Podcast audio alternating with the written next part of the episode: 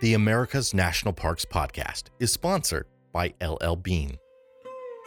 This year, LL Bean is joining up with the National Park Foundation, the official nonprofit partner of the National Park Service, to help you find your happy place in an amazing system of more than 400 national parks, including historic and cultural sites, monuments, preserves, lakeshores, and seashores that dot the American landscape many of which you'll find just a short trip from home. LL Bean is proud to be an official partner of the National Park Foundation. Discover your perfect day in a park at findyourpark.com.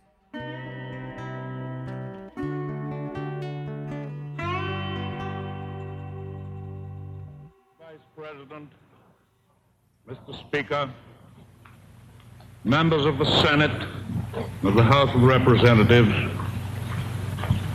Yesterday, December 7th, 1941, a date which will live in infamy.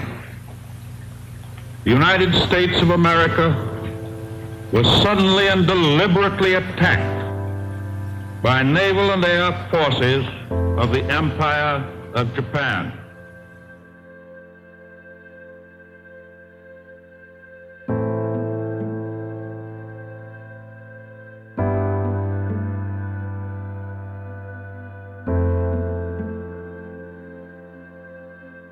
December 7th, 2018, marks the 77th anniversary of the event that would send the U.S.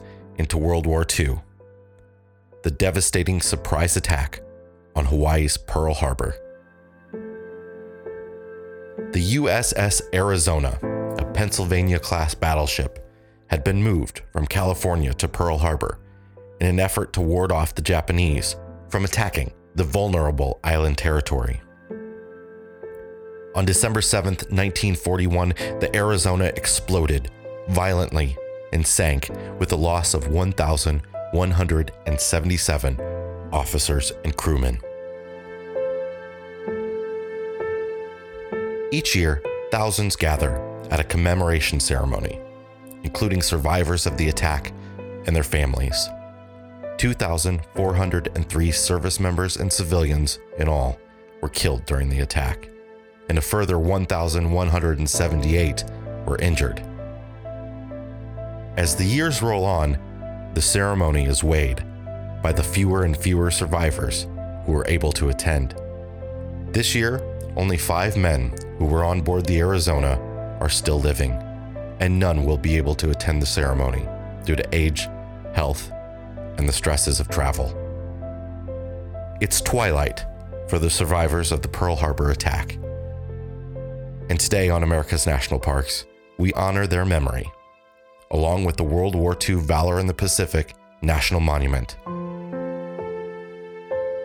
In his own words, World War II flight engineer, Army Air Corps line chief, and Pearl Harbor survivor Everest Capra described the attack.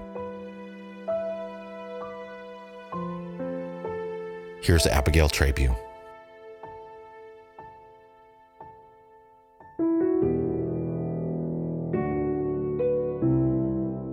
Was no surprise when the Japanese attacked Pearl Harbor on December 7, 1941. Most of us had been expecting this, but did not have the actual date. Like every Sunday morning, I would get up early to play tennis. At 7 a.m., I finished playing and decided to wash up and have breakfast.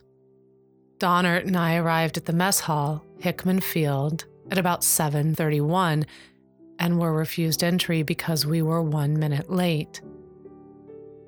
Donnert, known for his silence and courtesy, told the warrant officer in charge, I hope this place blows up. Donnert would never say things like that. But at about five minutes to eight that morning, the officer got the surprise of his life. I am still wondering if he thought about what Donnert had said.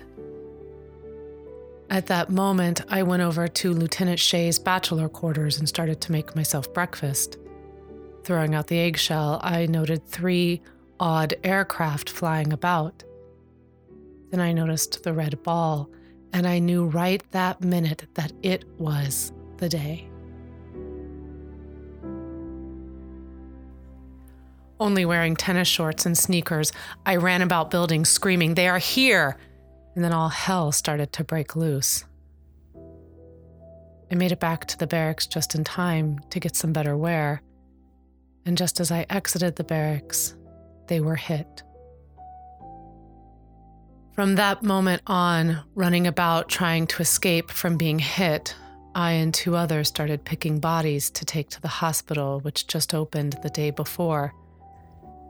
I was later hit and knocked out for a while. I was bleeding from a hanging finger and also leg wounds, but did not turn myself in. I managed to put my index finger back together with masking tape, and it healed after six weeks. The other wounds I also took care of myself, fearing that if I did turn myself in, I would be placed in a bed or whatever and probably get hit again. Because the Japanese did not honor the new hospital. Nevertheless, I did the best I could in trying to save those more unfortunate.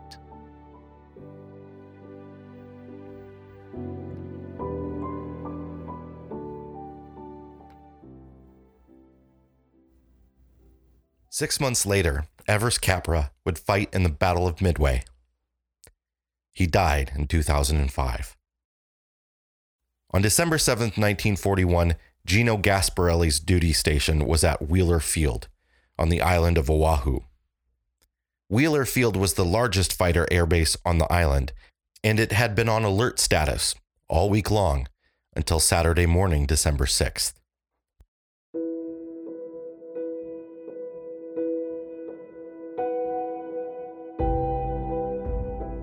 The alert was called off after morning inspection, but all of the 48 or so fighter planes were left lined up wingtip to wingtip on the ramp in front of the four large plane hangars.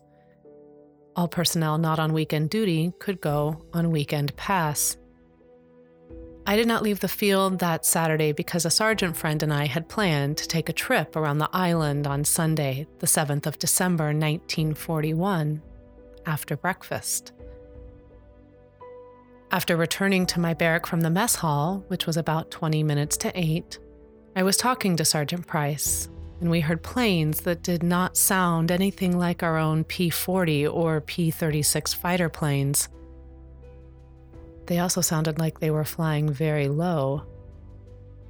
This must have been just about five minutes to 8 o'clock a.m. I ran out the back door, looked up, and saw a large black painted plane coming towards my barracks. The plane was flying no higher than treetop level, and I could see the machine gunner in the rear seat. The plane was just about over the barrack when he released a bomb. For a moment, I was stunned when I saw this, and then realized we were under an attack. I ran back into the barrack screaming that we were under an attack and ordered the men in my squad to get out, dressed or not dressed. Some were still in bed and some still had hangovers from being on pass the night before. The first bomb had just hit one of the hangars. After telling the men to get out fast, I also ran out the back door and saw Sergeant Thomas, our platoon sergeant, ordering the men to head for a row of high shrubs and small trees about 70 yards from our barrack. We had no arms whatsoever, so we just took cover under the high shrubs and small trees. I am positive we were spotted by some of those Japanese pilots because after a few minutes, small twigs and branches began to fall down due to the machine gun fire from those planes. When things began to quiet down, some men were ordered to go to the supply room and break out boxes containing 20 caliber rifles. I was ordered to take my squad and try to get and bring back cement bags, which were down on the flight line near one of the hangars. Out of a few hundred men stationed at Wheeler Field that morning, casualties amounted to 80 dead and wounded.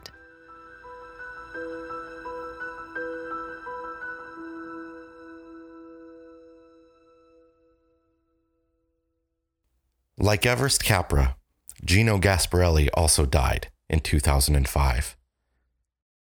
On the morning of December 7, 1941, Sterling Cale had just finished up a long night of work. He was a pharmacist mate in the Navy, a self proclaimed farm boy from Illinois. He worked at the dispensary, where sailors got their medicine. Just after signing out, he noticed planes flying over Battleship Row.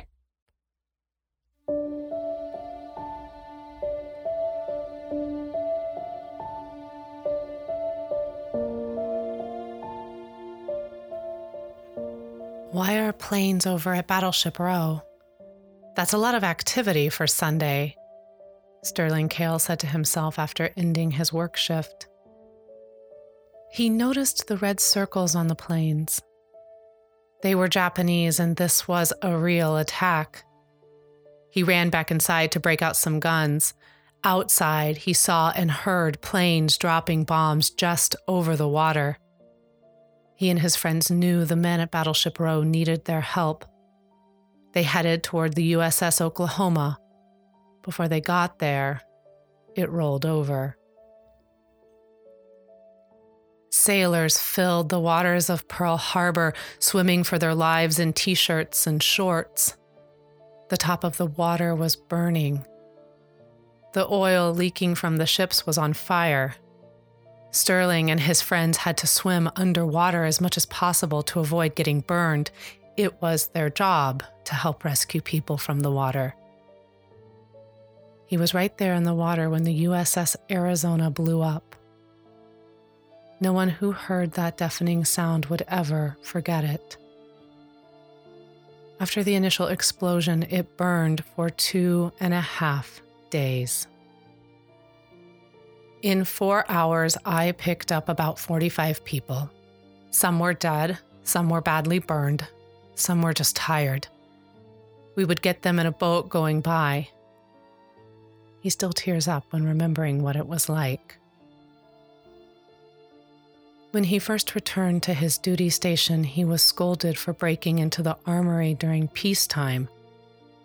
War wasn't declared until the next day. But instead of getting in trouble, he was rewarded with a carton of cigarettes. After the attack, it was Sterling's job, along with a detail of 10 men, to remove bodies from the burning Arizona. They did their best, but it was difficult work. Besides being emotionally draining, it was physically challenging. There weren't many identifiable bodies to recover. For three weeks, the detail kept track of the condition and location of the remains they found. The fire was so intense that even melted ID tags and guns. Overall, Sterling's work team removed about 107 identifiable bodies and a number of unknowns. Their families would never know exactly what happened. He can still picture the scene like it was yesterday it was a trying time in his life and career, but it did not discourage him from serving the United States with pride. Sterling later continued to fight with the Navy in the war before switching to the Army. He served as the head of the pharmacy at Tripler Hospital and a medical company at Schofield Barracks. He then served over a year on the front lines in Korea in 1950. Eventually, after more service on Oahu, the mainland, and in Vietnam, Sterling retired from the Army as a sergeant major.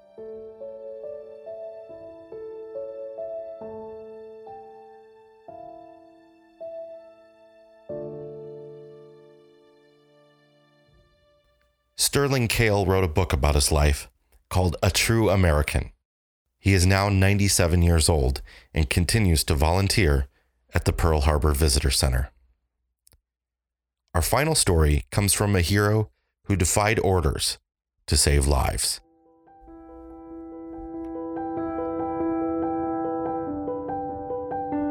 Petty Officer First Class Joseph Leon George was 26 years old on December 7, 1941.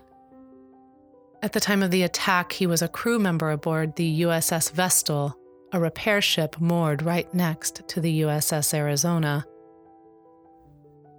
Following the massive explosion on the USS Arizona, six sailors were trapped in the control tower on the Arizona's main mast, kept there by the raging fires below. Already badly burned, they searched for a way to escape the ship. Joe George spotted them from the USS Vestal and threw them a line in spite of being ordered to cut the line between the Vestal and the sinking Arizona. Climbing hand over hand across the rope, all six sailors made it across alive.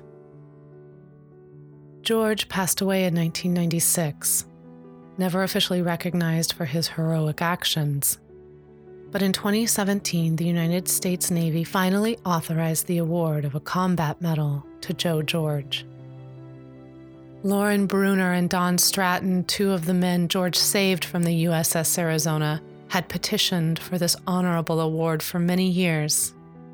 I am an onboard survivor of the attack on the USS Arizona on December 7, 1941, said Stratton. Six men were trapped on the foremast on the sky control platform one deck above the bridge where the admiral and the captain were killed. We had no way off and were burning alive when we saw a sailor on the USS Vestal. We waved at him and got his attention, and he threw us a line, and we tied it off to a bigger line and proceeded to go hand over hand to the Vestal after we suffered burns. The Japanese were firing at us as the oil in the water under us was burning. We all made it across the line because of the bravery of the seaman Joe George.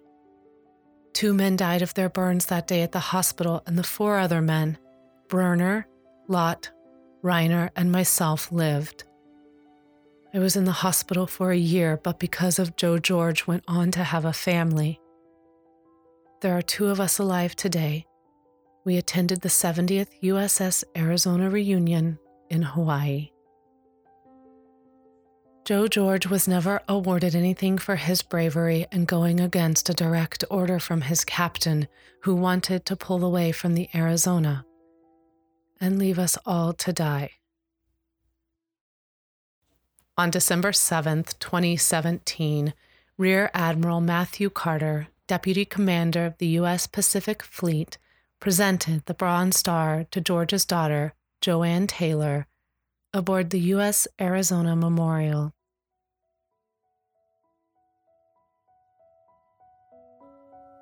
The wreck of the Arizona still lies at the bottom of Pearl Harbor, 40 feet below the water's surface.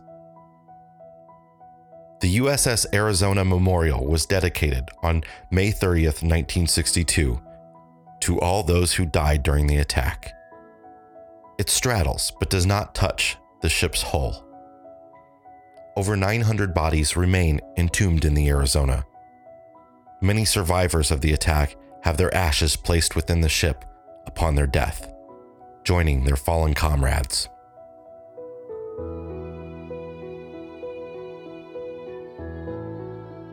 The memorial is located on the southern end of the island of Oahu, Hawaii, and can be only accessed by boat from the Pearl Harbor Visitor Center. The visitor center is not located on a military base and is accessible to the public. The USS Arizona Memorial Program is 75 minutes long and starts in the theater with a 23 minute documentary. This is followed by a boat ride to the memorial, time on the memorial, and a boat ride back. Visiting is free, but requires a timed entry ticket. You can reserve in advance at recreation.gov. The memorial is closed for repairs until March of 2019.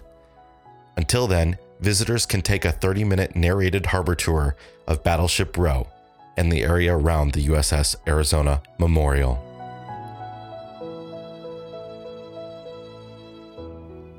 This episode of America's National Parks was hosted by me, Jason Epperson, and narrated by Abigail Trabue.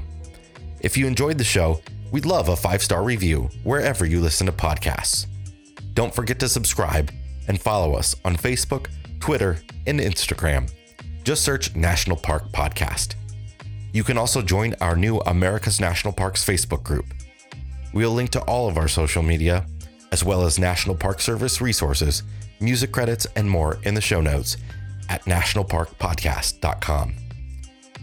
If you're interested in RV travel, give us a listen over at the RV Miles podcast. You can also follow Abigail and I as we travel the country in our converted school bus with our three boys at ourwanderingfamily.com. This land is your land. This land is my land. From California to the New York Island. From the Redwood Forest to the Gulf Stream waters. This land was made for you and me.